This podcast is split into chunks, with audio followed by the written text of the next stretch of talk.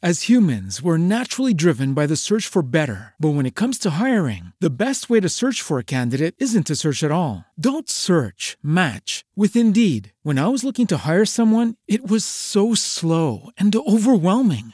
I wish I had used Indeed. If you need to hire, you need Indeed. Indeed is your matching and hiring platform, with over 350 million global monthly visitors according to Indeed data, and a matching engine that helps you find quality candidates fast. Ditch the busy work. Use Indeed for scheduling, screening, and messaging so you can connect with candidates faster. And Indeed doesn't just help you hire faster. 93% of employers agree Indeed delivers the highest quality matches compared to other job sites, according to a recent Indeed survey. And listeners of this show will get a $75 sponsored job credit to get your jobs more visibility at Indeed.com/podcast. That's Indeed.com/podcast. Terms and conditions apply.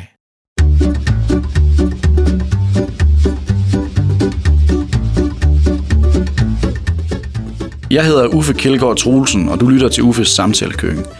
Jeg håber, at min podcast kan give dig lyst til at lave mere mad og give mere mod på at lege med alle de lækre råvarer, vi bor tæt på. Mad og måltid kan være kilde til mange gode ting. Begejstring, store oplevelser, hygge og bæredygtige løsninger. Men mad og måltid kan også skabe store udfordringer med stor CO2-udledning, pesticider i grundvandet, dårlig ernæring og andre problemer, der også skal løses i en fart.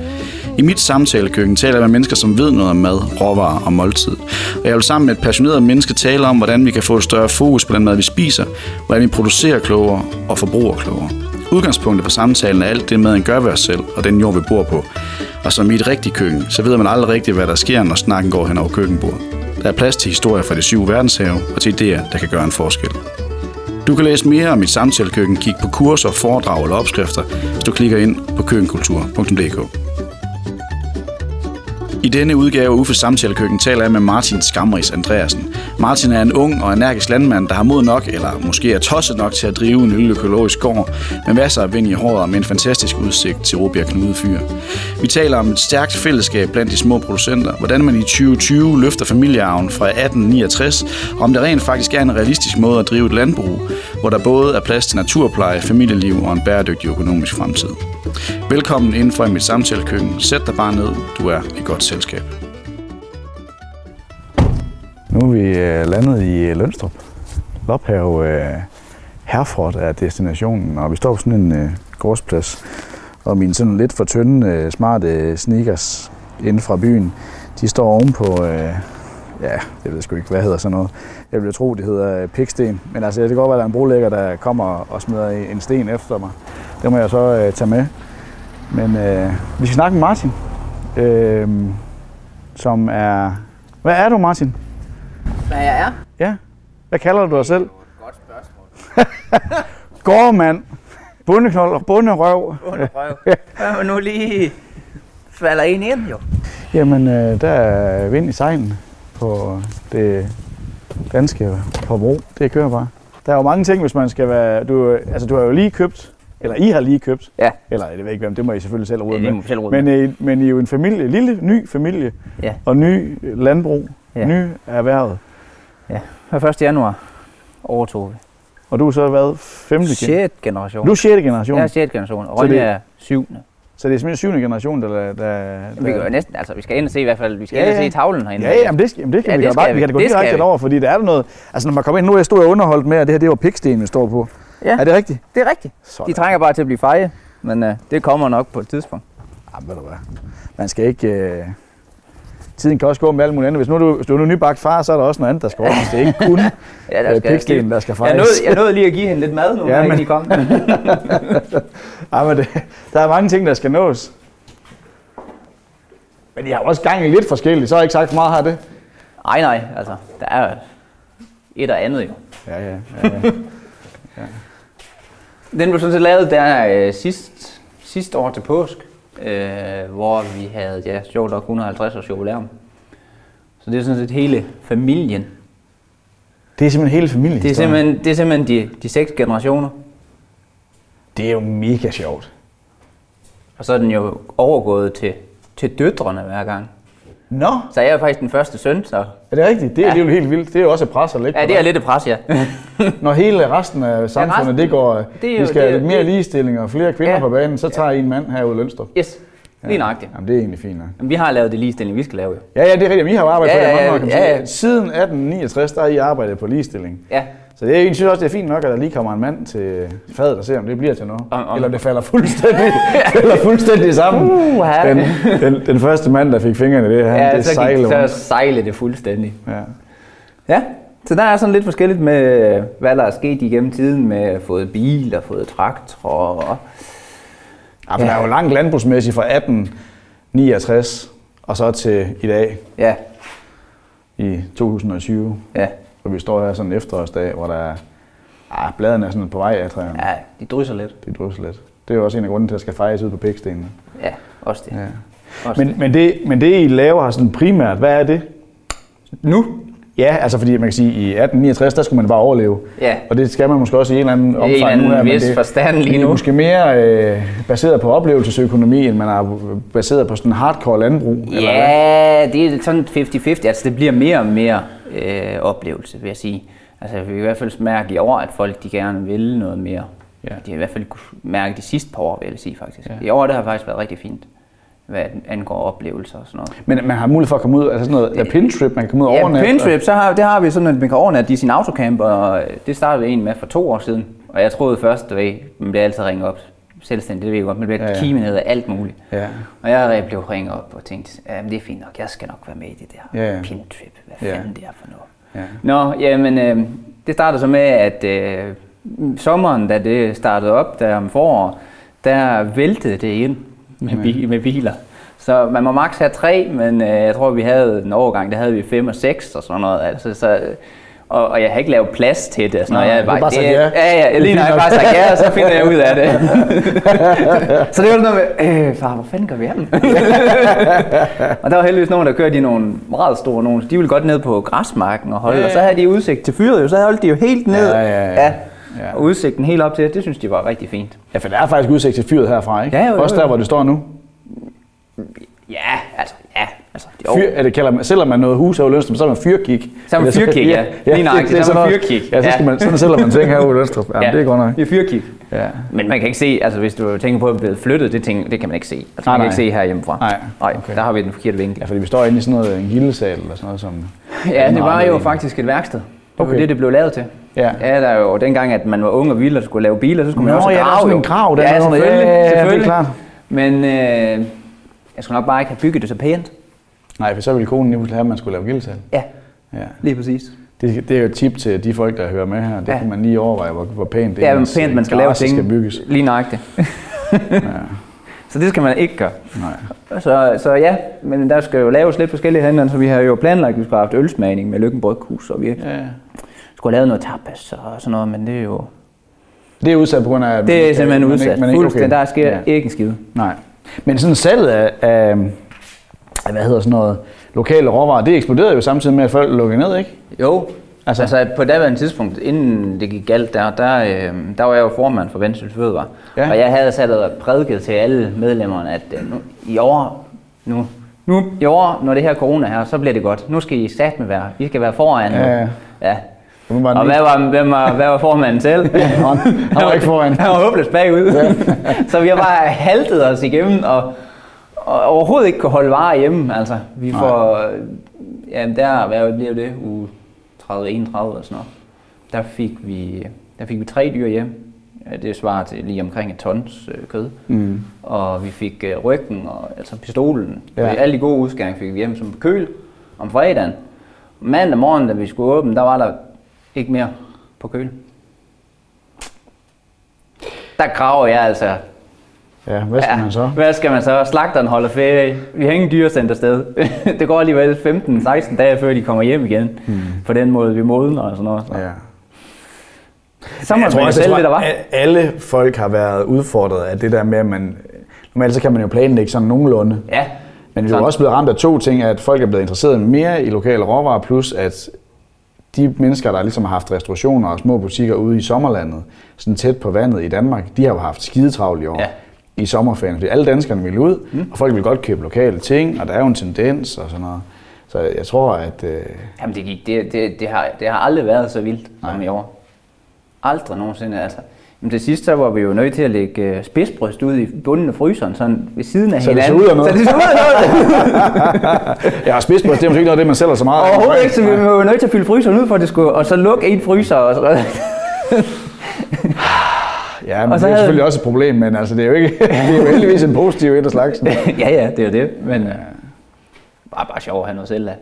Og så vi sælger jo spejepølser op til mølkefæn op. Ja.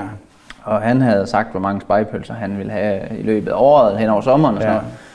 Og det var det, han estimerede med, så det var fint, det var også det, vi fik lavet så. Ja. Jeg har selvfølgelig lavet lidt ekstra, jeg skal ikke komme an på det, men han tog 4 kilo om dagen. Det havde jeg godt nok ikke lige budgetteret med, så på et tidspunkt der var vi nødt til at gemme spejepølser inden i sætte sølvpapir foran køleskabet, så man ikke kunne kigge ind, og så lægge dem der ind og gemme sig. Har I flere spejepølser? Nej, det har jeg ikke flere. Ja.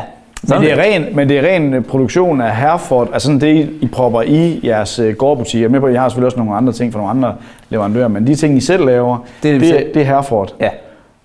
Det er vores besætning på de der. Og hvad er det for et dyr for folk? Nu er det jo lyd, det her, som jeg ikke kan se. Det er rigtigt. Jamen, det er jo en mellemstor korace. Ja. Primært udelukkende brugt til kødkvæg, altså kødproduktion. Jamen, så man malker jo ikke på det. Overhovedet ikke. Nej. Så er det et meget nøjsomt dyr, så den kan leve stort set af luft. Altså mange af dem, vi sælger i butikken, det er primært dyr, der har gået ude i Nørlev, ude i sådan nogle indlandsklitter. Okay. Og det er jo marehalm og buske og ingenting. Men har du sådan en afgræsningsaftale med nogen derude, eller det eget jord? Eller nej, vi lejer ind mange steder. Okay. De har, hvad har vi derude? 50 hektar, altså en hektar 10.000 kvadratmeter, og der går det er ikke 30 dyr ud eller sådan noget. Ja, det er jo ikke...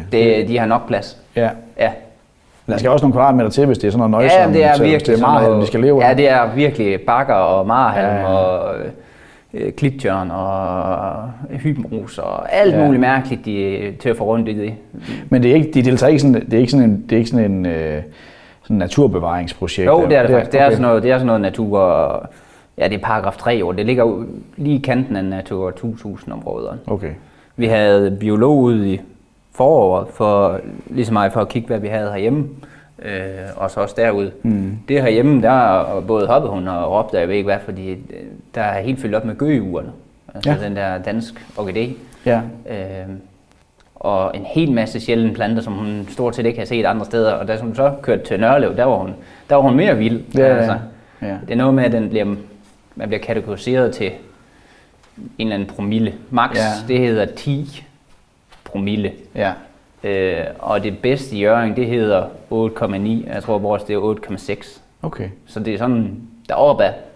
Men nu er Hjørring jo blevet sådan en udråbt til sådan en naturkommune, og har arbejdet med det, og hvis man åbner fjernsynet, så kan man jo se på bunderøven hoppe op og ned og med små blomster. Og, men er det noget, I har tænkt over? Fordi det må der komme sådan et buzzword, der hedder biodiversitet, og man kan jo nærmest ikke snakke bæredygtighed eller whatever, uden at man også snakker det. Er det noget, I har spekuleret over, eller har det bare været siden 1869? Altså jeg vil sige, de sidste par år efter vi lavede om til økologi, der synes jeg, vi er begyndt at tænke mere over det. Altså, fordi det har I lige gjort, eller hvad? Vi blev færdigomlagt i 17, må det være. Okay. Ja. Så det er vel vores 3. år i år, som økolog, må det blive. Okay. Ja. Og efter det, så er vi jo, altså, så er det jo mere at tænke over, hvordan vi får de der kære nyttedyr ud i marken igen. Fordi det kan jeg godt se, når vi prøver at hjælpe dem, så kan vi godt få noget ud af det. Ja. Både med bierne og bestøvningen og insekter og hvad nu ellers. Altså, man kan også se på, når man går rundt derude. Altså, der er mere liv. Ja. Det er der. Men tænker du også, fordi der er også noget, der hedder noget andet, som jeg er begyndt at interessere mig for, det er sådan noget, der hedder regenerativt landbrug. Og det er jo sådan noget, også sådan noget permakultur og sådan noget. Man kan jo se, når man kommer ind, så står der nogle træer inde på marken. Ja. Hvor der står nogle af de der herrefolkekøer, som jo også en af mine barndomskøer. Min dagplejemor havde sådan nogle, jeg synes de var helt vildt søde, og de var meget modsat dem, som min morbror havde, som var sådan nogle sortbrødede kvæg. Men de her, de var sådan røde og hvide og så helt anderledes ud. Jeg synes, det var en meget eksotisk ko. Ja. Så jeg blev så glad, dengang jeg så dem. Men de står jo derude under træerne. Ja. Men jeg tænker, altså, er det noget, eller bare fordi, jeg tænker, de træer har virkelig fået fældet, og de vokser lidt? Nej, det er simpelthen udelukkende. Altså, det er lige så meget for dyrenes skyld. Det er for at kunne komme i læge og komme i ly og solen, der er midt sommer og sådan noget. Altså, de har også sådan, at de kan gå stort set ind i alle hækkene hele vejen. Altså, vi har jo hæk for at være 50 meter næsten. Nu siger du hæk. Er det læhegn? Læhegn, ja, simpelthen. Ja. Og så kan de kan gå derind og gemme sig og brække nogle grene og få... kløser? Ja, kløser og sådan noget.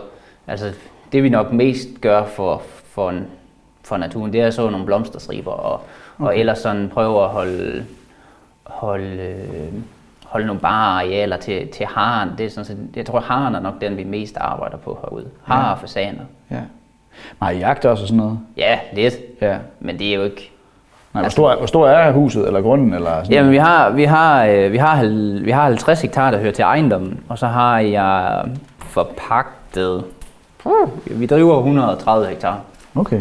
Ja, hvor er så meget af det så afgræsning? Ja, rigtig meget afgræsning. Ja. Ja. Ja, fordi der er jo ikke sådan... Jo, du har selvfølgelig noget produktion af et eller andet, noget korn eller whatever, men du producerer jo primært foder til dine egne dyr. Ja. Altså, så er vi begyndt med at skal lave noget andet. Altså, vi har prøvet at lave noget hvede til brød. Okay. Det faldt så godt nok på noget faldtal eller noget. Det vil ikke helt få helt nok sol. Men okay. Det er jo ikke nemt heroppe. Så vestenpå. Det er sådan lidt 50-50, om det lykkes. Okay. Og så laver vi maltbyg. Det er faktisk første år i år, vi har lavet maltbyg til Lykken Bryghus, som skal maltes på Gyrop. Det er ude i Thy. Okay.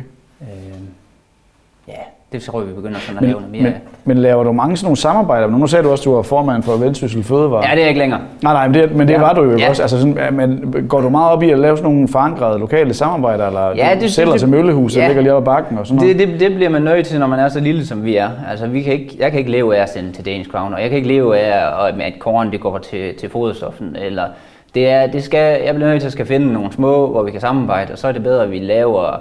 Det er bedre, at jeg holder det til lidt mindre produktion, og så er det det, vi prøver at satse på. Det er sådan lidt det. Men kan man leve af at have sådan en produktion sådan her? Fordi der er nok mange af de store landmænd, der vil tænke, det er jo et håbløst projekt. Ja. Og det er det måske også, eller hvad? Eller kan det lykkes? Du er jo i gang, men... Jeg er jo i gang. Jeg startede jo med butikken i 14, der startede vi med vognen herude. Og det var før du selv ejede... Det var før jeg selv sådan... Blev gårdmand. Ja. Bankforvalter. Ja.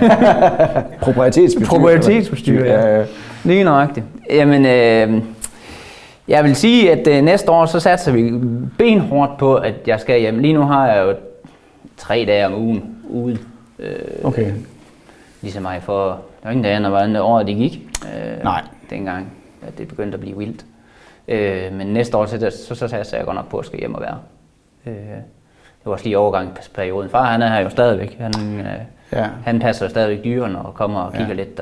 Så det er stadigvæk familielandbrug? Det er stadigvæk, og mor er stadigvæk i butikken, når hun, når vi skal i marken. Ja. Og Ida passer Facebook og alt det andet. Ja. Facebook og hjemmeside og alt sådan noget. Så ja, det er.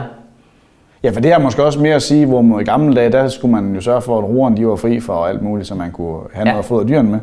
Men nu er det måske næsten lige så vigtigt som at være på de sociale medier, som det er for hakke ordene. Ja, det er det. Ja.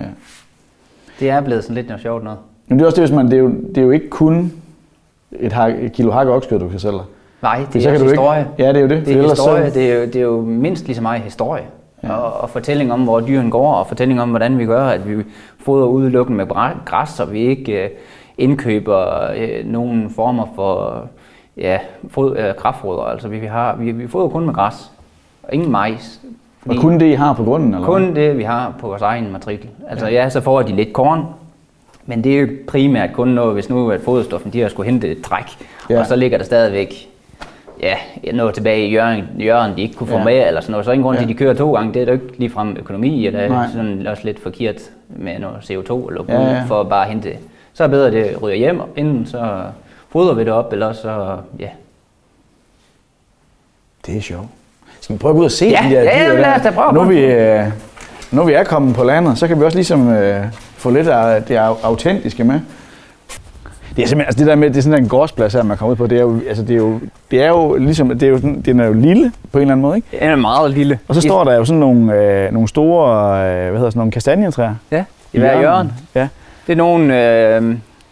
Mor, hun plantede dem, dengang hun var barn. Ja. Og hun syntes egentlig, at hun havde... Plantede med god afstand til huset. Ja, det er nok. Nu står de næsten i huset. Ja, nu står de næsten inde i. Jamen, sådan er det jo nogle gange. Ja. Men det er jo lidt sjovt, det skal man lige overveje, når man planter kastanjetræ. Ja. Så kan man lige skrive sig bag øret. Ja, men det kan altså... lige have lidt mere plads. Ja. Men ja, det er noget ældre og noget. Altså, på skødet for 150 år siden, der står der, at det er et ældre stue, så de aner ikke engang, hvor det gamle stue det er. Nej, så det er fra før 1869. Ja. Ja. Det har været på det tidspunkt, hvor man har lavet udflytningen, altså fra landsbysamfundet, og så skulle flytte ud på markeren. Der har det her været en af de første, der har skulle flytte ud. Ja, fordi det her, det ligger jo med langt der ned til vandet, der er 1,5 kilometer og sådan noget herfra, ud til fyret, eller ikke ud til fyret, men, men ud til vandet der. Ja. I Lønstrup. Ja. Ja. Ja, det er jo sjovt det der med, fordi der er mange af de her gårde, som blev lavet i der udflytninger, de er jo lukket. Altså, ja. De er lavet om til et eller andet sommerhusagtigt. Men det har jo været en halvstor ejendom, altså det har jo været med 3 skorsten og sådan noget, altså det har nok været sådan... Altså. Mine damer og herrer, det er ikke bare en bitsmule. Nej, det er ikke bare altså, der er kun én tilbage nu, så det er bare blevet pistet. Der var der sådan en joke der med, at hvis man skulle have 3 skorsten, så skal man huske at sørge for, at der kom røg op om alle 3, så det ikke bare sådan en pynteskorsten. Lige nøjagtigt. Ja, fordi det var alligevel for nyfint til folk, hvis man havde sådan en af. Hvis man sned på den måde. Ja. Er det den vej, vi skal? Hvis det er dyr, vi skal se på. Hvis det er dyr, vi skal se, jamen, så vi tager bare lige haven rundt, så finder vi lige dyrkælden heroppe. Ja, den går i haven, eller hvad? Nej, de går nok op ad vejen. Nå, okay. Jeg tænkte, det var nemmere at rende den her vej. Ja. Jamen, det er så fint. Det er nemmere. Ej, det blæser ikke så meget i dag. Det er selvfølgelig værd, det lyder sådan, hvis man hører med. Men det er ikke sådan, man kan rundt og blæse væk herude. Tit. Og så er det lidt specielt af, at det er østenvind. Ja, det skal være vest, og så skal det være sådan, når man går ud af døren, så skal man gerne lige få lidt sand i ansigtet. Ja, det er bare super duper. Det er I tosset med herude. Ja, det er I tosset med. Ja. Det er vi rigtig glade for. Men det kan også være, at de er smut herfra. Jeg er jo i dem væk, da I kom. Nej, jeg tror ikke. Det var i hvert fald ikke det, vi prøvede på. Jeg var bare glad for, at vi kom op, fordi nu... Det var store gamle asketræer og alt muligt, der bare... Altså, for 10 år siden, der var der jo elmetræer. Ja. Lige på alles. Helt op ad huset og sådan noget. Ja. Og det var store elmetræer. Men de smuttede jo dengang, de blev syge. Ja, elmesyge, det er der mange år siden. Ja. Har I kunne udsætte det? Jamen, vi har der stadigvæk nogen, der står tilbage. Altså, jamen, jeg kunne også godt se det, for det ramte hjemme min mor for mange år siden. Og så var alt sgu bare ned, for det faldt jo, det væltede jo. Mm. Ja. Nå. Og det er så her, de kan holde de der Pintrip-folk der? Yes. Nej, det er altså sjovt. Vi startede bare med at lave sådan en lille hjørne. Ja, det blev større hjørne. Det blev større hjørne. Ja. Og nu skal vi vist have lavet noget helt om. De vil jo gerne ud, så de kan holde og kigge på fyret jo. Nå, det vil de gerne? Ja. Det kan jeg egentlig godt forstå. Ja. Det er der også, altså man kan sige, fyret det er også noget, der har genereret nogle flere folk ud, er det ikke det? Eller hvad? Altså den flytning der. For delen. Jo, det har det. Det har givet genereret rigtig mange. Og her står de. Der er lige nogle stykker, der lige har fået lidt ekstra. Det er alle tyrekallen, som set. Men det er mest tyrekallen, man spiser, er det ikke det? Jo, men dem i butikken er sådan set kvikal, eller kvier. Okay. Ja. Hvorfor? Efter helt fuldstændig ind til benet, så er det egentlig fordi, at Danish Crown, dengang jeg startede, de ville ikke give nok for dem. Nej. Og så, de må jo så blive lidt ældre. Tyrkhandlen, de må kun blive 24 måneder, altså 2 år. Ja. Og at kvikhandlen godt må blive 42 måneder. Okay. Så de må godt få lov til at blive ældre. Ja. Men så ville de stadigvæk ikke give noget for dem. Så begyndte vi jo bare at sige, men ved du hvad, så slagter vi sgu dem selv. Ja, så sælger vi dem selv. Ja.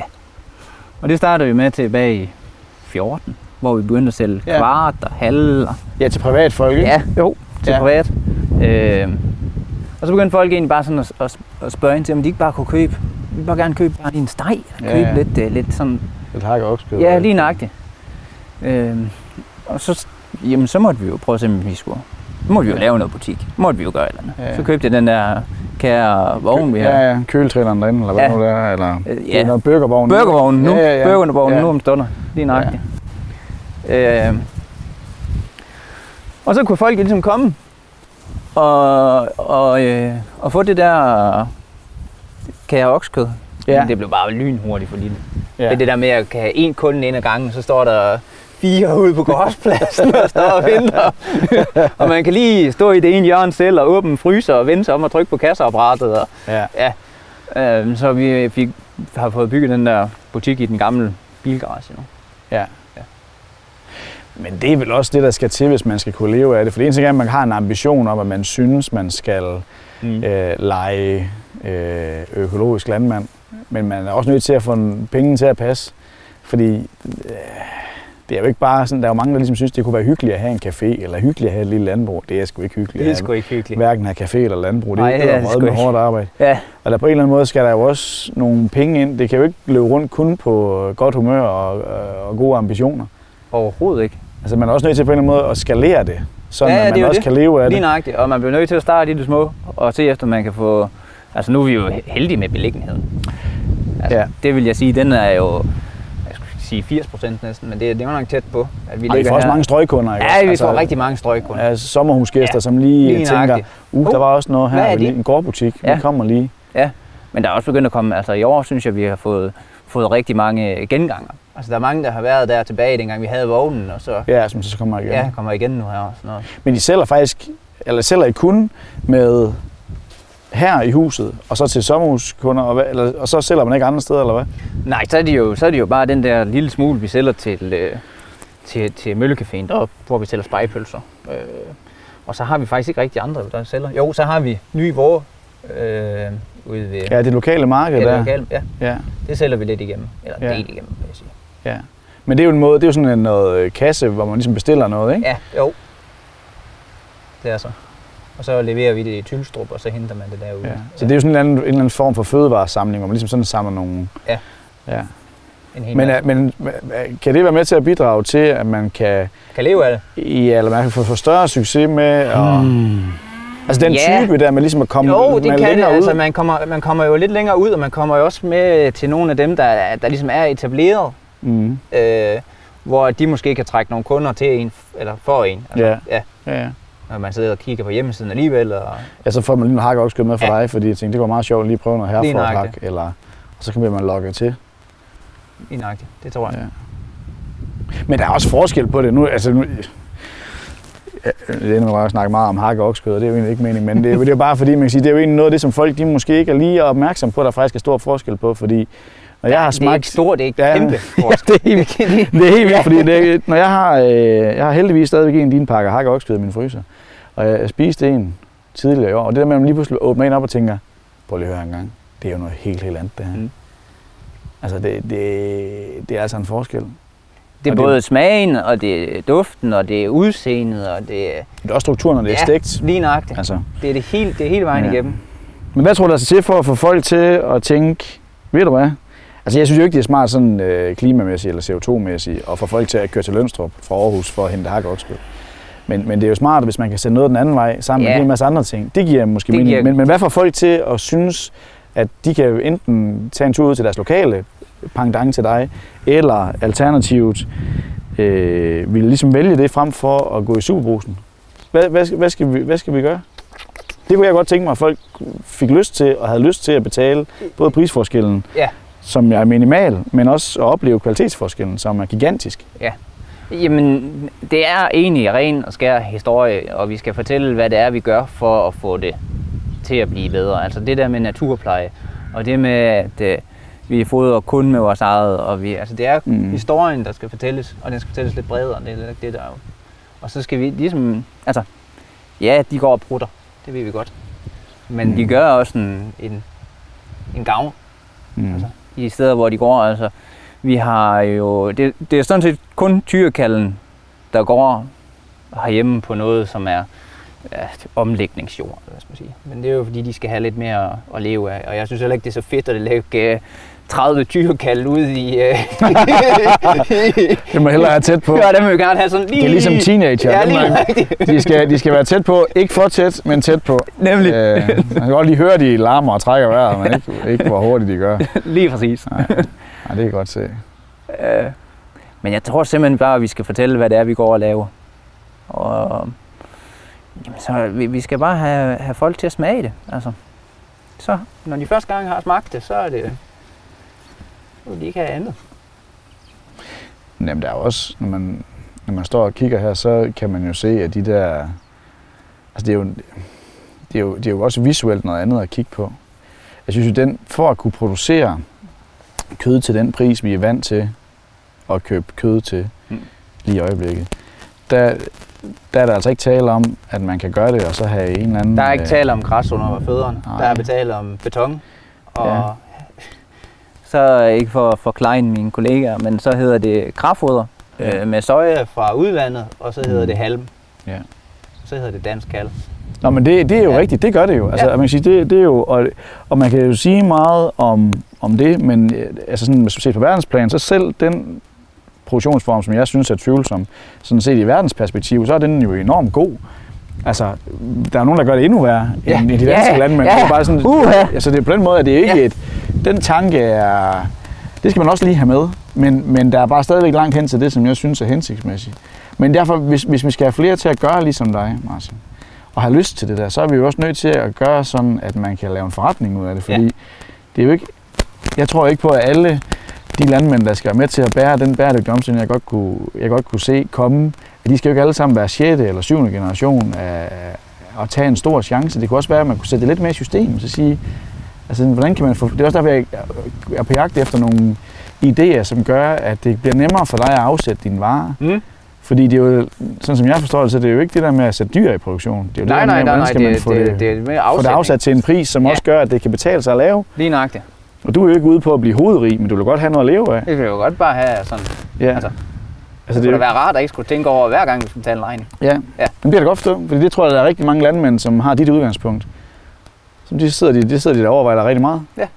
Altså det tror jeg, der er jo også de folk, som investerer og laver betongris og betondyr og sådan. Jeg tror også, de sidder og tænker over det med regningerne. Men det er bare et system, som er bygget anderledes op. Altså afsætningssystemet er lavet, og de er nogle marginaler, de regner på. Ja. Dine marginaler er større. De forsvinder bare hurtigt. Ja. Altså, du er afhængig af, at der kommer nogen. Jeg er afhængig af, at der kommer nogen ind ad indkørslen. Det er jeg. Det er.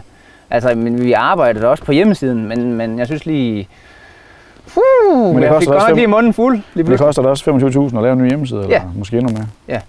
Det er da ikke gratis. Overhovedet ikke. Der skal sælges nogen Herford. Ja, der skal nå igennem, før at det bliver godt. Og så det der med at sende, det er jo bare dyrt også. Altså. Ja. Folk de piver lidt, når de lige pludselig kommer til der, hvor de skal betale og skal vinge af, at den skal sendes til 100 kroner for en kasse. Ja, men det koster det jo bare. Eller det er, det er i hvert fald dyrt at sende, det er jo en faktor. For der kan man sige, selvom du bruger godt om sommeren, så bruger du jo af helvede til om vinteren. Ja. Januar. Der er ikke mange strøgkunder i Lønstrup i januar. Nej. Der holder vi fri. Ja, men det skal der også være plads til, ikke? Altså man ligesom kan gøre. Ja. Nå, skal vi prøve at se, om vi kan finde gårdbutikken? Ja, lad os prøve at gå ind og se, om vi kan finde noget. Se, om der er noget derovre. Har I også skov, eller hvad? Ja, lidt. Lidt? Sådan en hyggeskov? Eller læskov. Læskov? Ja, okay, fedt nok. Jamen, det er man sgu da nok nødt til herude i øvrigt, det kan jeg da godt se. Ja. Da Tiboldevar han kommer til, der sagde han, at de havde været på jagt. Ja. Og jamen, der var nok nogle dyr, men så havde hans brødre eller nogen spurgte efter, om de ikke havde skudt nogle fugle. Nej, for der er ingen træer heroppe, så det er sgu lidt svært at finde nogle fugle. Ja, okay. Ja. Og så var de gået i gang med at plante. Men det har man gjort mange steder langs vestkysten, og ligesom, nu er det jo ikke verdens største plantage, den der. Nej, overhovedet ikke. Det er jo bare... Men de er ikke så høje, men de er del med store. Jeg tror ikke, hvis vi slår hænderne sammen, at vi kan nå rundt om den dernede. Ja. Er det svampe og sådan noget? Jeg er jo helt vild med sådan noget. Har du også det dernede? Du må ikke sige noget sådan nogen, så kommer de og plønder. Nej, lige nok, så er den top. Ja. Eller hvis du er henne i det uvisse. Men,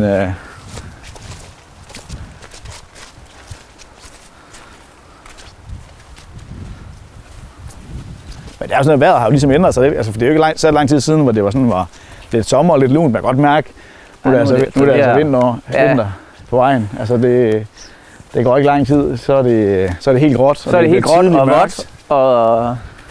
Ja, altså det er heller ikke fordi vores dyr de skal gå ud hele vinteren, for det kan vi altså ikke herude. Nej, det er for koldt eller hvad? Nej, ja, for vådt faktisk. Det er faktisk det, der er det største problem, det er, at det bliver bare bundløs.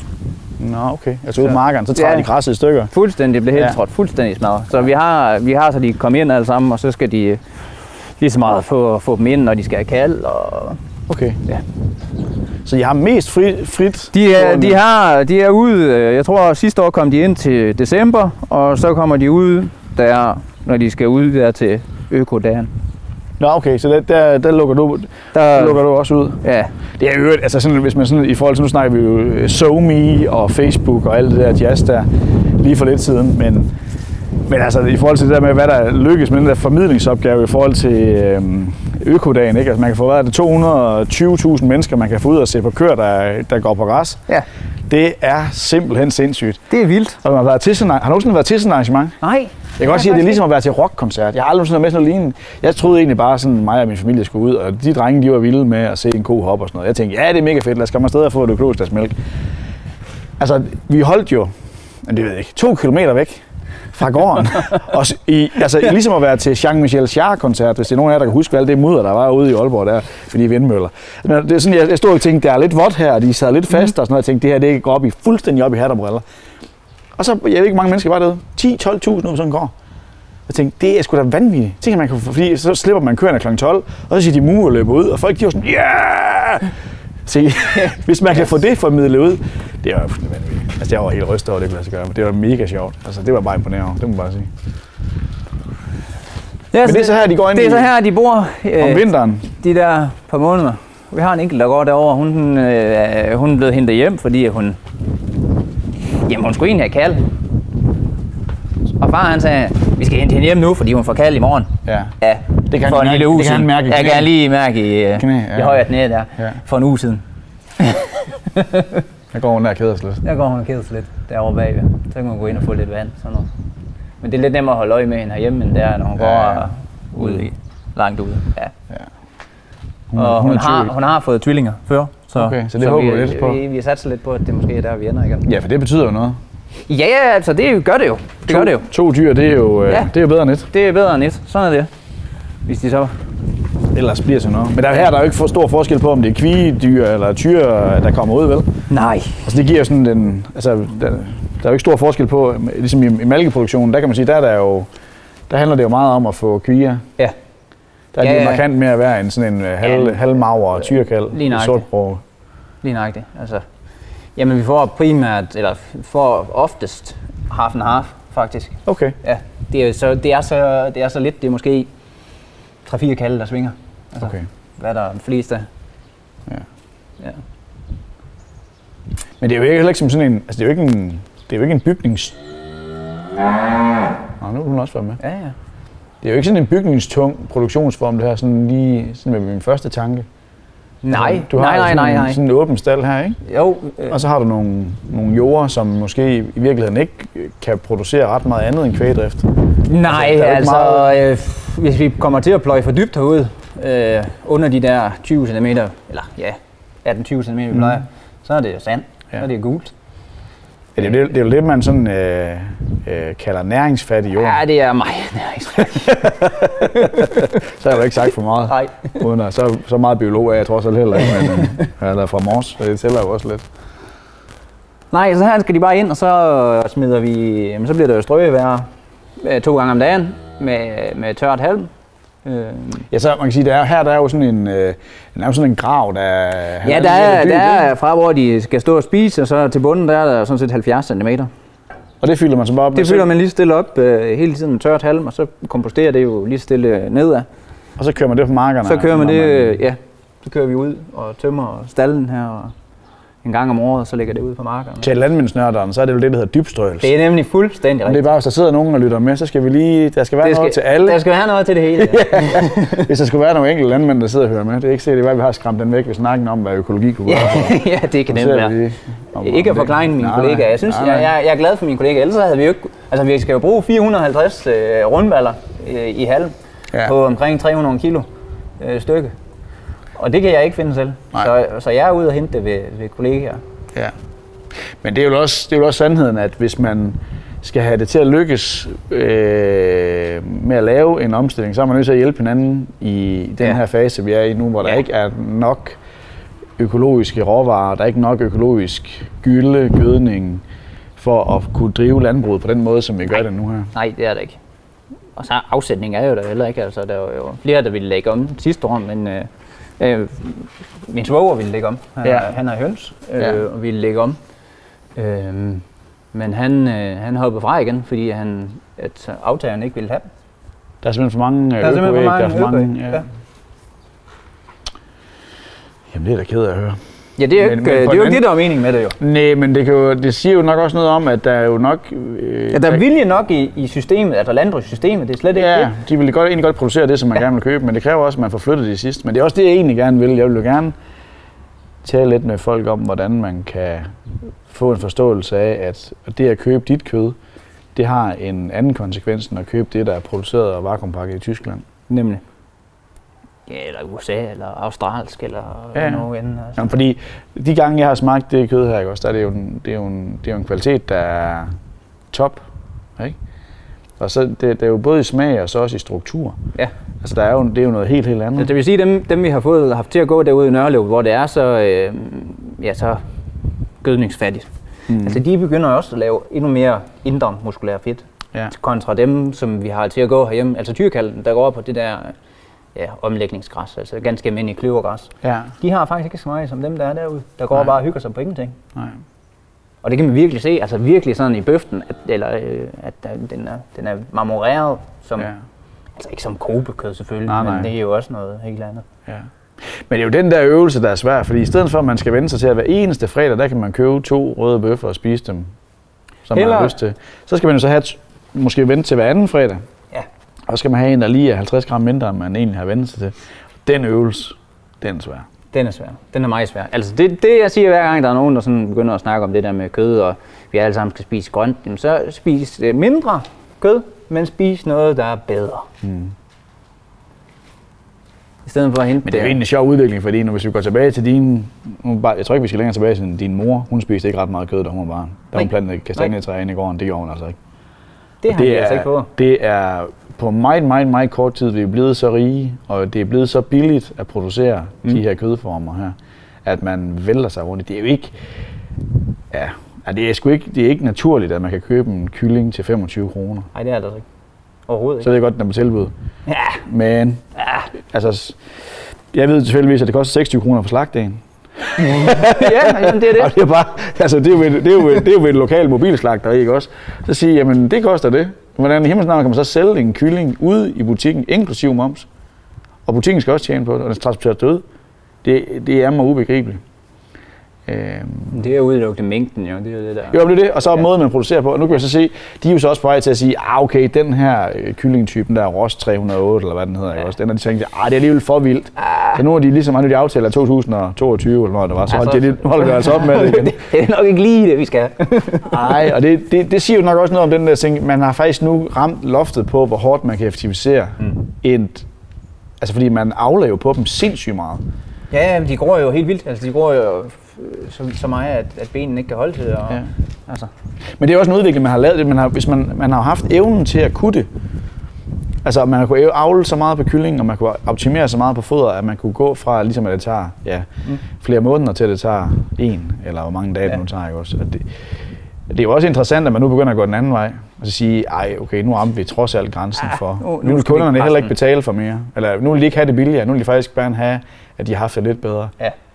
Det synes jeg, hvis man, fordi det er jo ret nok, at det er jo ikke nødvendigvis, at alle de sådan bliver økologifreaks sådan fra den ene til den anden, men det, at man begynder sådan at forholde sig til at tænke, det kunne godt være, at det kunne gøre noget anderledes. Ja, lige lidt anderledes i hvert fald. Så har man i hvert fald også sat gang i en bevægelse, ikke? Altså, så sådan, hvor mennesker måske begynder at forholde sig mere til det, de spiser, fordi jeg tænker da, nu kender jeg jo også din mor. Ja. Og din mor kan lave mad, og har lært at lave mad hjemmefra. Ja. Det vil jeg ved på, for det gik man op i. Fordi det gjorde man dengang. Der havde man køkkenhave, og der havde man... Og det var ikke en lille køkkenhave. Altså, det havde vi også dengang jeg var barn. Altså, det var ikke en lille køkkenhave, det var en seriøs køkkenhave.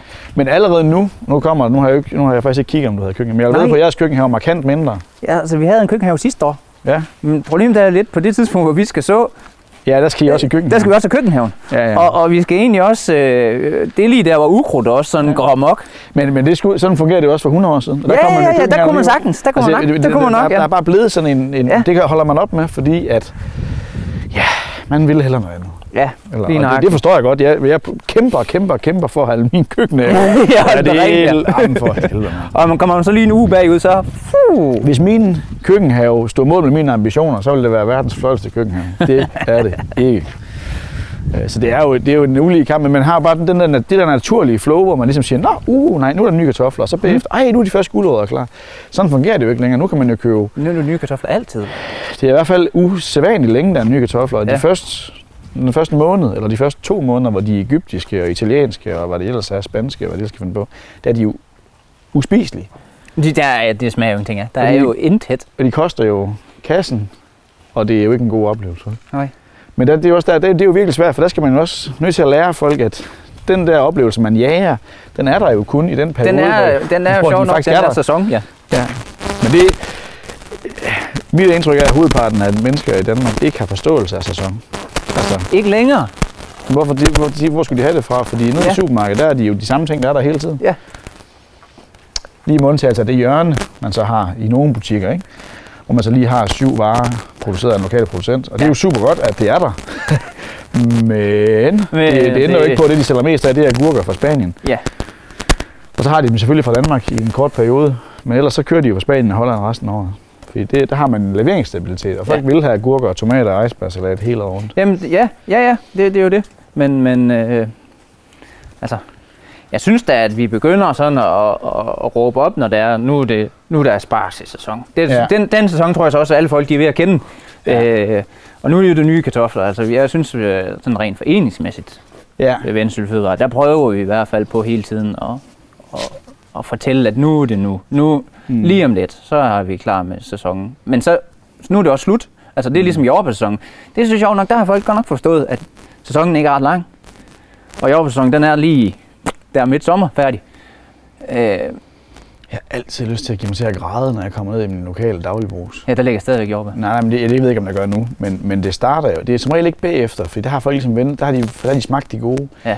Men 2 måneder inden de kommer, der kommer der jo halvpaller ind, og de bliver jo flået væk af sådan nogle spanske jordbær til 49 kroner fra et eller andet 800 gram eller sådan noget. Og de ser jo, de ligner jo en million. De er jo super pæne. Ja, og ens og... Og de er blanke. Ja. Men når første gang man har prøvet at sætte tænderne i den, så oplever man, at ret skal være ret. De er jo faktisk blevet, det er ikke så længe siden, jeg kom til at smage sådan en, hvor jeg tænkte, jamen de er faktisk bedre, end de egentlig var for 20 år siden, sådan som jeg husker dem. Altså kvaliteten af de her jordbær er blevet bedre. Okay. Det er bare meget smalt data. Ja, det var meget smalt data grundlag.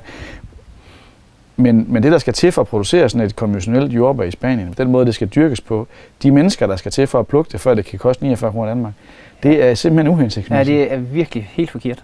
Helt forkert. Jeg tror, der er også noget, som Vendsyssel Fødevarer, eller jer, der går sammen i alle mulige forskellige organisationer, eller sammenslutninger, I har da også en større stemme, fordi bonderøven fra Lønstrup, du er jo alene. Hvorimod, hvis I er... Hvis vi er nogle stykker. Vi er jo ved at være... er vi 36 eller sådan noget? Næsten 40, tror jeg faktisk, vi er ved at blive. Og det er faktisk sjovt, så er det blevet... Da vi startede der for... Bum. Ja, det er jo 4-5 år siden, eller sådan, tror jeg det var. Ja, må det være. Der var jeg den yngste. som vi seriøst, den yngste. Ja. Du er måske også meget ung i forhold til, at du er i selvstændig landmand. Ja, det kan det godt være. Der er ikke mange unge landmænd. Nej, på 31 på søndag. Nej. Nå, tillykke med det. Ja, tak. Vi rejser flag. Men på det var virkelig, det var stort set næsten pensionister. Ja. Og i år, der er det... Jamen, vi har fået meldt 5 eller 6, der stort set er lige så gamle som mig nu. Altså sådan unge folk, der begynder at ville gøre noget i grøntsager. Og der stod en i butikken i går, der havde grøntsager i våge, og han lige skulle bare og se, hvad det var, hvordan vi gjorde det og sådan noget. Så jeg tror helt bestemt, at 3-4 år, så er der rigtig mange unge mennesker, der kaster sig over sådan et eller andet. Men tror ikke også, det er sådan et andet projekt, ligesom mit her, hvor jeg tænker, jamen jeg ville kunne leve af mit projekt, fordi og så sætter jeg bare mit forbrug ned, fordi det har jeg evnerne til at gøre, og jeg har ikke købt et dyrt hus, og vi fik solgt den ene bil, og jeg sagde mit job op, og så lige pludselig har man sat udgifter ned, så kan alt lige pludselig godt lade sig gøre. Altså, så tror jeg ikke mange af de folk, der går i gang, at det er sådan nogle folk, som også på en eller anden måde skruer ned for deres forbrug, sådan at de kan gøre det. Det er jo ikke noget, der kan lade sig gøre, for det er jo ligesom værdidrevet. Ja. Det er jo ikke noget, der bare sådan, ligesom med åben tømmerforretning siger, det her det kan man godt tjene penge på, hvis man skal finde ud af at egne. Det er jo også svært det her, hvis man skal sælge lokale råvarer. Det er ikke nok at kunne egne. Overhovedet ikke. Hvad skal man så gøre for at kunne hjælpe de der unge? Nu skal du godt give nogle gode råd til de unge mennesker. Hvad skal vi gøre? Hvad skal man gøre? Man skal ikke satse på, at man kan tjene penge de første mange år. Nej, det ved jeg ikke. Hvad man skal give af gode råd, det er delvis svært, fordi man skal virkelig kunne... Det er jo det der, som vi snakker om for lang tid siden. Jeg var nede ved dig på din, jeg skulle sige, ex-arbejdsplads. Ja. Men, hvor vi snakker om, man skal både kunne producere, man skal kunne sælge, og man skal kunne formidle, og man skal kunne forarbejde. Og, altså. Og ingen er god til det hele. Nemlig. Det er nærmest umuligt. Men skal I så slå jer sammen? Altså, at det skal til, skal du slå dig sammen med nogen, der kan formidle, eller skal du formidle, og så har nogen til at producere for dig, alt afhængig af, hvad du synes, du er bedst til? Er det kooperativer, ligesom man gjorde? Altså, er det et andelsbevægelse, der skal til? Skal I da lave noget i Lønstrup? Ja, gøre noget sammen? Ja, det er lige det. Det er faktisk lige det. Det er det store spørgsmål. Det tør jeg ikke engang svare på, fordi det...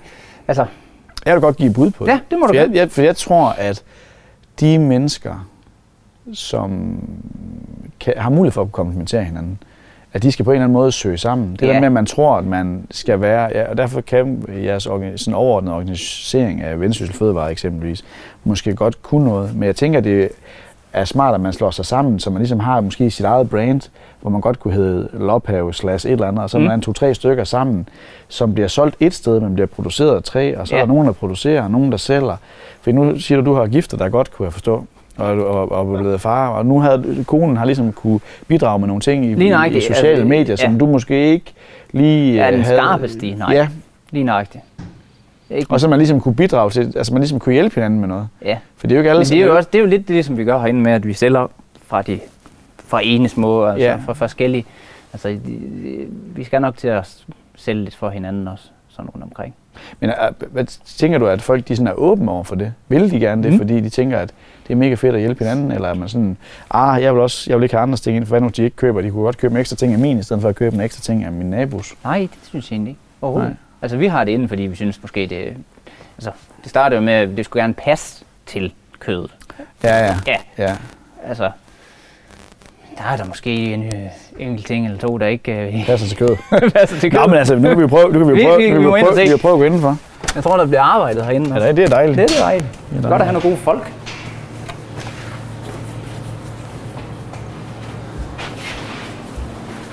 Ej, nu står vi inde i sådan en...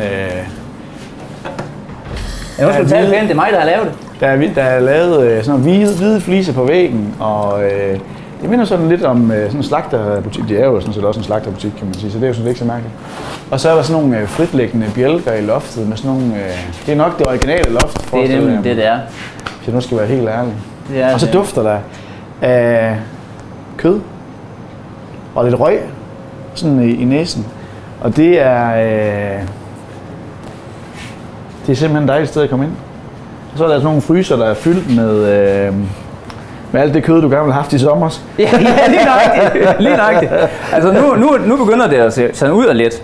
Altså, det er der også begyndt at tømme. Men altså, I får det hele skåret? Vi får skåret, ja, vi får skåret, det er så langt væk, som stort set vi kan komme. Åndsyld på den anden side af Hobro. Der har jeg gået på efterskole, så det er et fint sted. Det er faktisk... De har ikke vundet det hjemme i frikadelle, eller hvad? Jo, frikadellen. No. Det er også en vild produktion, han har der. Vi har faktisk også frikadeller. Oksefrikadeller. Yes. Lækkert. Yes. Men han får dyrene ned. Indtil for nylig, så har det mig, der har kørt dem dernede selv og sat dem af og hentet dem igen. Ja. Nu har vi så vognmanden til at tøffe ned med dem. Ja. Men han laver faktisk det hele. Alt hvad der hedder udskæringer og pølser og spejepølser og røgvarer og hvad nu, altså alt hvad det bliver lavet dernede. Egentlig mest fordi jeg egentlig ikke har plads til det. Ja.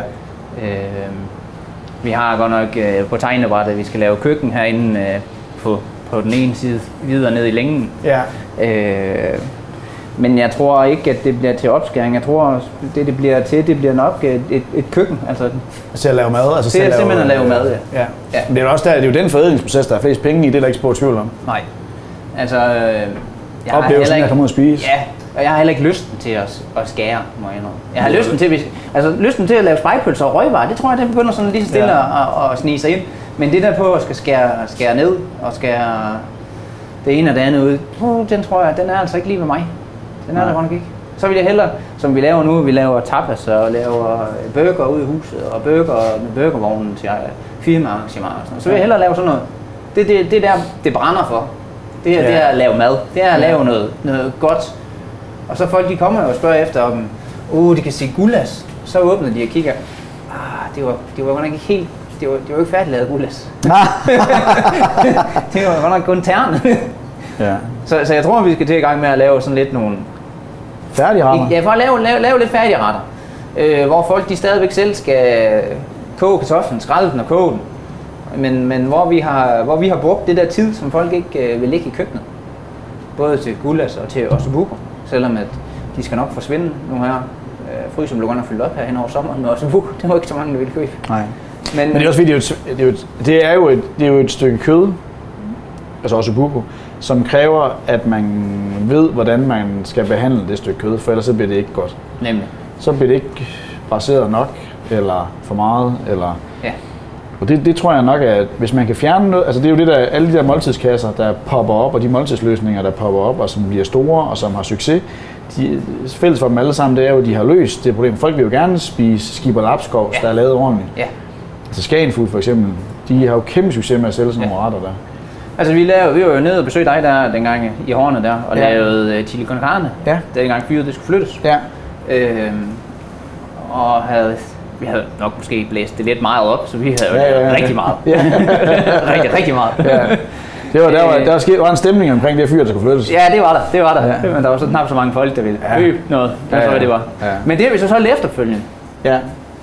Som færdigret. Og folk, de er jo...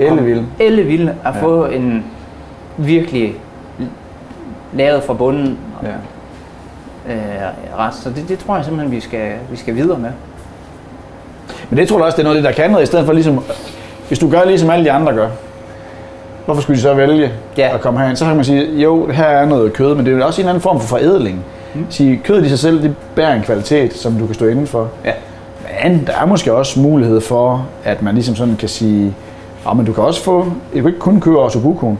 Du kan også få fru Skambris originale opskrift på ossobuco. Lige præcis. Det kan måske også noget. Ja, det tror jeg. Bestemt, at det kan noget. Helt bestemt. Og også, vi sælger jo ikke bare kød, vi sælger også lige så meget med, hvad skal jeg gøre ved det? Hvordan skal jeg bruge det? Hvordan skal jeg... Det taler også ind i det med, at folk jo faktisk ikke... At min opfattelse er, at folk de gerne vil lave mad, men de ved faktisk ikke lige helt, hvordan de gør det. Nej. Så de skal egentlig tages lidt i hånden. Ja. På en eller anden, og man skal selvfølgelig gøre det venligt, fordi man kan også godt råbe af dem, at det skulle de have lært for mange år siden. Og det kan man godt få lyst til nogle gange. At sige det. Men det hjælper jo ikke noget, hvis ikke de kan finde noget at lave ossobuco, så kan man jo ligesom sige, jamen her er en opskrift på det. Ja, du kan også købe det her, det er pakket færdigt. Ja. Og så sige, at her skal du så varme det op. Og man kan jo sige, at hvis man køber sådan en ossobuco, så har den jo en pris. Men du kan jo sælge den for mere end dobbelt så meget, hvis du laver tilberedning færdig. Mm. Så det kunne jo også være en forretningsmodel. Jamen det er også derfor, altså det der, altså jeg satser ikke på at skal have 100.000 hektar eller mere. Jeg har vist det, jeg skal have. Jeg skal have sådan, at jeg har til mine dyr, og så er det. Og så vil jeg hellere bruge endnu mere tid på det her. Det er her, jeg kan flytte det. Det er her, jeg kan flytte og tjene nogle penge. Det er i butikken, det er ved at lave mad, og det er ved at ligesom forædle ting. Det der med at producere korn til foderstoffen, det kan jeg ikke. Det kan vi ikke. Nej, og der konkurrerer du jo også med Brasilien og Rusland og hvad det ellers hedder, og lande, hvor man siger, der er ikke meget grund til at konkurrere med dem om det. Fordi jeg tænker, at de er bedre og billigere og alt muligt andet til at producere korn i rå mængder. Ja. Det er ligesom lidt nogle andre jordstykker, de kører på, hvis det skal være det, ikke? Der har vi jo lidt for mange små stykker. Ej, heldigvis er der læg herinde imellem i nu, selvom man prøver at få dem væk. Altså, her er der alt muligt. Der er noget fra Lykken Bryghus, og du har nogle skrabæg, og du har ost fra Ingestrup, og dine egne spejlpølser, og der er jo olie fra Ol-Mors. Yes, og marmelade fra Hyggengården, og ja. Altså, det er jo så også nogle medlemmer af, sådan primært. Altså, primært, så er det. Så det, men der har ligesom nogle, man hjælper hinanden lidt. Ja, på en måde, ja, så er det. Og så også fordi, jamen, det er det der med, ingen hemmelighed, vi skal også tjene lidt på den der. Så det gør vi da. Ja. Vi tjener da lidt på at sælge marmelade, eller sælge olie eller ost, eller hvad nu. Men det er også bare en ting, når folk kommer ind, så er det ligesom en mersalgsting. De tager det med sig. Og man kan mærke, hvad der er i sæson, for at sige lige ud, hvad angår marmelade. ja. Så er rabarberne i sang. Så er der ikke mere rabarberne. Ja, så er det rabarbermarmeladen. Og det er sjovt. Og jordbærmarmeladen, og stikkelsbæren, og solbæren. Altså hele, det er sådan hele, her i år, så har det været sådan noget med, at de har taget det, der har været i sæson. Nej, det er sjovt. Er det så ikke normalt? Er det det? Nej. Ikke noget, det er også sjovt, men jeres kunder må også ændre sig meget i år. Der er kommet mange flere nye kunder. Altså sådan fra... Der er kommet rigtig mange nye, men der er også kommet rigtig mange altså gamle, som jeg sagde før. Med at ja, nogen, som har været før. Ja. Ja, ja. Og dengang vi var her sidst, der var det over i vognen. Ja. Ja. Nå, er det nu herovre? Ja. Ja, det er så sjovt. Det er det. Men øllen, dem skal vi jo, det bliver jo spændende til næste år. Der skal alt hvad skal man sige, pilsnermalten, den kommer fra matriklen her til Lykken Bryghus. Og jeg har også nogle humle, der står herude og råber lidt af mig, at de skal plantes, så vi håber lidt på, at vi kan... Kan du producere humlen også? Yes. Ej, det er mega sjovt. Altså, det er også et godt eksempel på noget, hvor I ligesom... sammen. Ja, hvor man også får noget ud af det, ikke også? Ja. Altså, fordi det er da helt sikkert, at der er mange bryghuse i Danmark, som prøver at, ligesom at lave specialøl. Mm. Men altså, mellem dig og mig, så er de jo ikke specielle alle sammen. Nej. Vel, så det er også et spørgsmål om at, ligesom at skille sig lidt ud. Ja. Så det er den historie, man kan fortælle, at I kan I køre derop, eller I så kan I komme op og gå en tur i kornet. Og... Eller spise en chili con carne, der er lavet med, og drikke en pilsner til, som er lavet med kød for... Og så bliver meningen vist, at når det så er blevet færdigt med at blive produceret øl på malten der, så skal den jo så tilbage her igen selvfølgelig og fodres til dyrene jo. Det er jo hele vejen rundt. Det er jo noget skide godt at bage brød af. Det er det. Det der mask der, det er fuldstændig undervurderet. Det kan virkelig noget. Det kan mere end blive spist, men det er jo sådan noget, man kan arbejde lidt med, for det er lige præcis det gode tilbage til at skabe struktur i brødet. Der er sådan en god smag i det der kogte korn. For når man malter det, så spirer man det, gør man ikke det? Jo. Så tørrer man det igen bagefter? Yes, ja. Tørre og rister. Hvad man siger, en pilsnermalt bliver jo ikke ristet så hårdt som til en brown ale. Den bliver ristet hårdere. Ja, det bliver lidt spændende. De skal rykke 25-30 tons væk herfra, så håber vi på, at det bliver godt. Ja. Men der skal jo også nogle nye tanker til, fordi når der var der lidt barnegråd, da vi kom ind i gårdspladsen, ikke? Altså, når der nu er en ny generation på vej, og det er heldigvis en kvinde igen. Ja. Selvfølgelig. Det er ikke bare at blive mandsdomineret verden her i Lønstrup. Men hvis nu at vi leger lidt med tanken om, at hun skulle overtage, når hun bliver gammel nok til at synes, det er sjovt, eller måske nogle af hendes søstre, hvis man får sådan nogen på et tidspunkt. Så er det jo også sådan, hvad skal der så til? Altså, er det den her vej, og er det oplevelsen, er det kvaliteten, er det, nu brugte jeg ordet regenerativt, men altså det der med, er det den vej, du tænker, der er for sådan nogle steder her, fordi... Altså som os, så bliver det selvfølgelig, vi skal have lavet det køkken, det bliver vi nødt til. Og så skal vi til at have noget mere oplevelsesøkonomi. Vi skal til at suge lidt på de der turister for at være flabet. Ja. Vi skal, i foråret skulle vi have haft gøgeurte vandring, sådan at vi skulle have haft spisning herhjemme med en tapas, og så skulle vi have været op og så kigge på gøgeurter op i marken. Ja. Altså om sommeren kører vi det der kosafari. Ja. Det er sådan lidt mere børnevenligt. Det er egentlig meget sjovt, fordi de gamle kan godt være lidt skeptiske, når de sådan sætter sig op i vognen der og bliver kørt op. Men det er lige så meget dem, der står og stikker foder eller hø ud til køerne. Ja. Det er meget hyggeligt. Man kommer op og kigger til dyrene, og man får en snak om, hvorfor gården hedder Lophave. Og... Hvorfor gør den egentlig det? Altså, hvorfor egentlig det? Nu bliver det også nysgerrig. Ja, selvfølgelig. Men oppe i klippen, der hvor halvdelen af køerne de går, der er der en ring. Man kan se en vold rundt i marken. Og der har været en indelukke. Det hedder en have, eller hed en have på vendelbomål. Ja. Og at loppe, det er at lukke. Så ham, der har været her før, vi er kommet til, hans opgave, det var at åbne og lukke for de omkringliggende ejendommens dyr. Fordi de er fællesgræsset? De er simpelthen fællesgræsset deroppe, og så lukkede han op og lukkede for dem om sommeren, og skulle have dem ind og ud, og hvad nu? Nej, det er sgu sjovt. Så hed den hed faktisk Lophave, men hvad bliver det så? Det blev jo så Tibold, for han var med i 1864 i Tyskland, og skulle skyde bange efter dem. Ja. Så da han kom hjem, så alt hvad der bare var en streg for tysk, det skulle bare væk. Ja. Så blev det jo lavet om til Lophave. Men det er jo egentlig det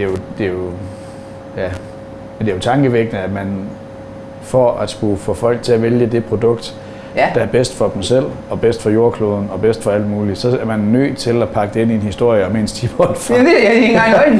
Altså, det er jo det, jeg står og tænker, fordi jeg synes, det er interessant, og jeg synes, det er spændende at høre, og jeg synes, det er... Men jeg synes også, det er det der med,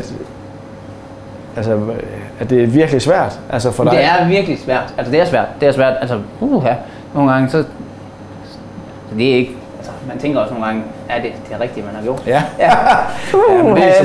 Hen over sommeren og foråret, der tænkte jeg godt nok, shit, hvad er det, jeg har kastet mig ud i her? Men det tror jeg rigtig mange, der var selvstændige, tænkte hen over foråret, der, hvor vi sad og klaprede tænder derhjemme og tænkte, hvad i himlens navn skal vi leve af? Ja. Men jeg tror, det er... Men sådan er det jo. Det er jo historien. Det er jo fordi, at folk de skal kunne tage det her stykke kød med hjem, og så når de sidder over for naboen og siger, jeg fik lige det her stykke kød, nu skal de høre historien bag det, og sådan noget. Det er jo sådan, det er jo det, der skal til. Men jeg ved ikke, hvordan man skal råde nogle unge mennesker til at kaste sig ud i det. Man skal måske være lidt tosset. Tror det, altså fordi det har jeg har jo talt med en del af dem, som jeg har snakket med i min podcast, jeg ender altid med at mene, at de folk, der går i gang med at gøre noget andet end de fleste, de på en eller anden måde jo må være tosset. Det tror jeg også. Altså sådan, så er det er jo så positivt ment, som man overhovedet kan. Ja, det er jo ikke det. Men man skal være sådan lidt... man skal have sådan lidt fanden i voldskæd, og så sige, det her, det skal fandme kunne lykkes. Det her, det kan ikke passe. Det skal være sådan, altså... Det kan man godt. Man kan godt gøre sådan. Man kan godt tage 100 kroner for en spegepølse. Altså, det er kvaliteten. Vi har brugt så meget tid på det, og vi både kæler, klapper og fodrer og passer vores dyr. Altså, det skal man bare kunne. Det er sådan, det er. Og så skal man have en vilje, og så skal man dele med tro på sig selv. Det kan godt være, der i foråret vi pev lidt, og ikke tro helt på os selv. Men det skal man dele med godt nok. Og så skal man... Der var godt nok en, der sagde til mig for mange år siden, altså du ved godt, der kun er 24 timer i døgnet. Ja. Men jeg har været ved hende og så sige, jeg har fundet ud af, at der er kun 24 timer i døgnet. Ja. Men der er måske også en anden... Der er også en, før i tiden, der arbejdede man jo mange timer. Men tror du, man troede, man havde travlt? Tror du, din mor synes, hun havde travlt, da hun var barn? Det tror jeg da ikke, hun troede. Nej. Så jeg har min mor fra 38, og det har jeg aldrig hørt hende snakke om, da hun var barn. Hun arbejdede mange timer. Ja. Inden hun skulle i skole, skulle hun ned og ordne 250 høns, eller hvad der var, hun plejer at fortælle, når hun synes, at vi piver lidt over, vi har meget, vi skal lave. Ikke? Ja. Og jeg tænker bare, at man er også gået fra, at vi har effektiviseret så meget, at vi hele tiden skal være på og være online. Det er jo så der, problemet ligger. Vi skal alt muligt mærke. Man er jo ikke bare hjemme. Nej. Så det der med, at der er mere end 24 timer i døgnet, der er jo nogen, de bevæger sig. De er jo hele tiden i gang med at lave noget. Så når de går fra den ene til den anden, så er de lige noget med, og skal de også lige have noget derover, og så skal de lige... Altså sådan, det er jo også en anden måde at tilrettelægge. Nu skynder man sig jo at arbejde helt vildt, så vi kan nå at slappe af. I vores ferie for eksempel, ikke? Vi skal jo knokle, så vi kan komme til Alanya og spise all-inclusive buffet. Nemlig. Ja, det er jo sådan, det er. Men det kan man jo også, fordi det gør du jo ikke. Nej, du arbejder jo her og nyder din hverdag. Ja. Altså det er jo lige så meget det der med... Ja. Altså, det kan godt være, at vi arbejder i høst, der kørte vi fra, jeg tror det var 5 morgen til 12 aften, og nogle gange inden vi var inde og inden. Det er fint nok, majtaskeren holder klokken 10 eller noget, men jeg skal lige være færdig med at få vognen ind og få korn på plads og få tørreri i gang, og inden man selv har været i bad og hvad nu. Men så alligevel, så er man jo stadigvæk, så kan det være, at man ender og spise frokost sammen med familien midt på dagen, eller hvad nu, altså. Men tror ikke, det er den livsform, du valgte. Jeg tror ikke, det er en god familieform. Jo, altså, det der med, at nu følger jeg jo med på de sociale medier. Der kan jeg jo tit se, der ligger en baby i traktoren. Eller konen og babyen er med ude og et eller andet. Ja. Det er jo også i stedet for at arbejde 40 timer, og så skal man jo også lige køre frem og tilbage en time hver vej. Og så er der altså ikke meget tid til kone og baby. Nej, det er der altså ikke. Så selvom man siger, at du arbejder mange timer, så gør du det også sammen med din familie jo. Ja. Lige fordi vi arbejder mange timer, det gør vi. Jo, men det er jo sige, det er også, selvom du arbejder mange timer, så er det også en måde at trække stikket på. Altså, du får jo travlt på en anden måde. Det går du på arbejde mange timer, men du kan jo altid lige Når du er færdig med at snakke med os, så er du jo 2 sekunder væk hjemmefra, så går du ind, og så kan du made igen. Ja, ja. Så er barnet selv klar til. Det kan være, hun har slået en prut. Ja, så kan man gå ind og bidrage igen, ikke? Ja. Og så kan man gå ud i eftermiddag og lige lave noget andet igen. Lige nøjagtigt. Ja. Så det er jo en anden frihed, selvom det er mange arbejdstimer. Det der med at sige, det der med at være i gang mange timer, er jo ikke nødvendigvis nogen ulempe. Sådan er det jo blevet nu her, fordi man betragter det at gå på arbejde som noget, det modsatte af at have en hverdag eller holde fri. Ja. Men på landet, og sådan som det har været forstået sådan i din familie, sådan som I har været her, så er det jo hverdagen. Det er jo arbejde og familieliv i én stor pærevælling. Det er det. Det er det. Altså det skal jo heller ikke siges, at jeg er ikke kommet så langt, som jeg er nu, hvis jeg ikke havde min søster med. Altså, når vi er ude til hvad nu end af arrangementer eller på dyreskuer eller sådan noget, så er det jo hele familien. Ja. Altså vi har også indtil sidste år havde vi jo faktisk gårdrådsmøde, så havde jeg hele de 3 søskende med hjemme, og så sad vi og så fortalte jeg dem, hvad jeg havde af planer, hvad jeg tænkte om. Ja. Jeg havde noget input og sådan noget. Jeg tror, vi skal have den op igen og have det i gang. For ligesom også for, de er også lidt en del af det. Ja. Det er de uanset om de næsten vil eller ej. Ja. Der er stort potentiale i at drive jord på den her måde her. Både for de mennesker, der driver den, altså for jer, men jo også for verden. Sådan, så hvis man lige tager samfundsbrillerne på, fordi man kører det ikke lige så hårdt, som man normalt ville gøre. Nej, overhovedet ikke. Og, det tror jeg er meget vigtigt at tage med, at der er ikke kun én vej at gøre det på. Og det går, at man lige skal vende sig til, at spegepølsen er lidt dyrere, men så kan det være, at skiverne de skal være lidt tyndere og smager lidt mere. Ja. Og så man kommer nok aldrig helt ned på 60-stjernede salamipriser, men det mener jeg nu heller ikke, man skal, fordi at den type spegepølse der, den det skal man det vil jeg anbefale, at man skulle lade med at spise. Der er mega meget farvestof og fedt i, og ikke stort andet. Ja, og det tror jeg, der er rigtig mange, der rigtig gerne vil have. Og hvis man kunne prikke til nogen, så de synes, at det kunne være vejen at køre forbi Lophave eller en af de andre, og dem er der mange af, små producenter, som prøver at tænke det anderledes, så har du noget at lave, og så kan man også lige honorere det, at du prøver at passe på vores miljø på en lidt anden måde end de fleste, og det synes jeg egentlig fortjener en cadeau, vel i virkeligheden, fordi at, det der med, at man gider og stopper om morgenen og lader være med og hælde pesticider på, det synes jeg på en eller anden måde også skal have et skulderklap, for det er ikke for pengenes skyld, at man gør det. Det er jo fordi, man på en eller anden måde er dedikeret til at ville prøve at gøre noget på en anden måde. Martin, nu har vi faktisk rundt over det hele. Ja. Vi har kigget lidt gildesalen, vi har kigget lidt på dyr, og vi har ikke sagt, hvor svampene var henne. Nej. Og vi har fundet ud af, at det var pikstenen, der lå ude i gården, sådan at det ikke brolæggerlarver, de kommer ud og banker mig. Så jeg tror bare, jeg vil sige tusind tak, fordi at vi måtte komme indenfor, eller komme udenfor. Jeg kom udenfor og indenfor. på Lophave Herford, og så høre lidt om, hvad og hvorfor, at du også tror, at der kommer en 8., 9. og 10. generation. Det får vi dele med håbet, det er ikke mig, der skal slutte det. Ja, det er ikke ham, den tosse. Det var galt. Det var helt galt, det han lavede. Jamen, vi er sikre på, at det lander, hvor det skal. Tak for snakken.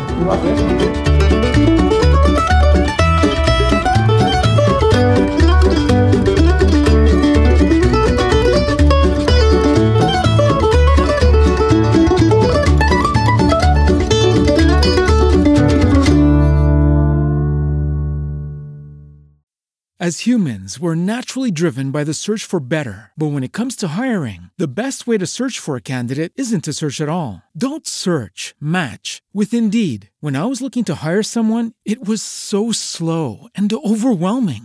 I wish I had used Indeed. If you need to hire, you need Indeed. Indeed is your matching and hiring platform, with over 350 million global monthly visitors according to Indeed data, and a matching engine that helps you find quality candidates fast. Ditch the busy work. Use Indeed for scheduling, screening, and messaging so you can connect with candidates faster. And Indeed doesn't just help you hire faster. 93% of employers agree Indeed delivers the highest quality matches compared to other job sites, according to a recent Indeed survey. And listeners of this show will get a $75 sponsored job credit to get your jobs more visibility at Indeed.com/podcast. That's Indeed.com/podcast. Terms and conditions apply.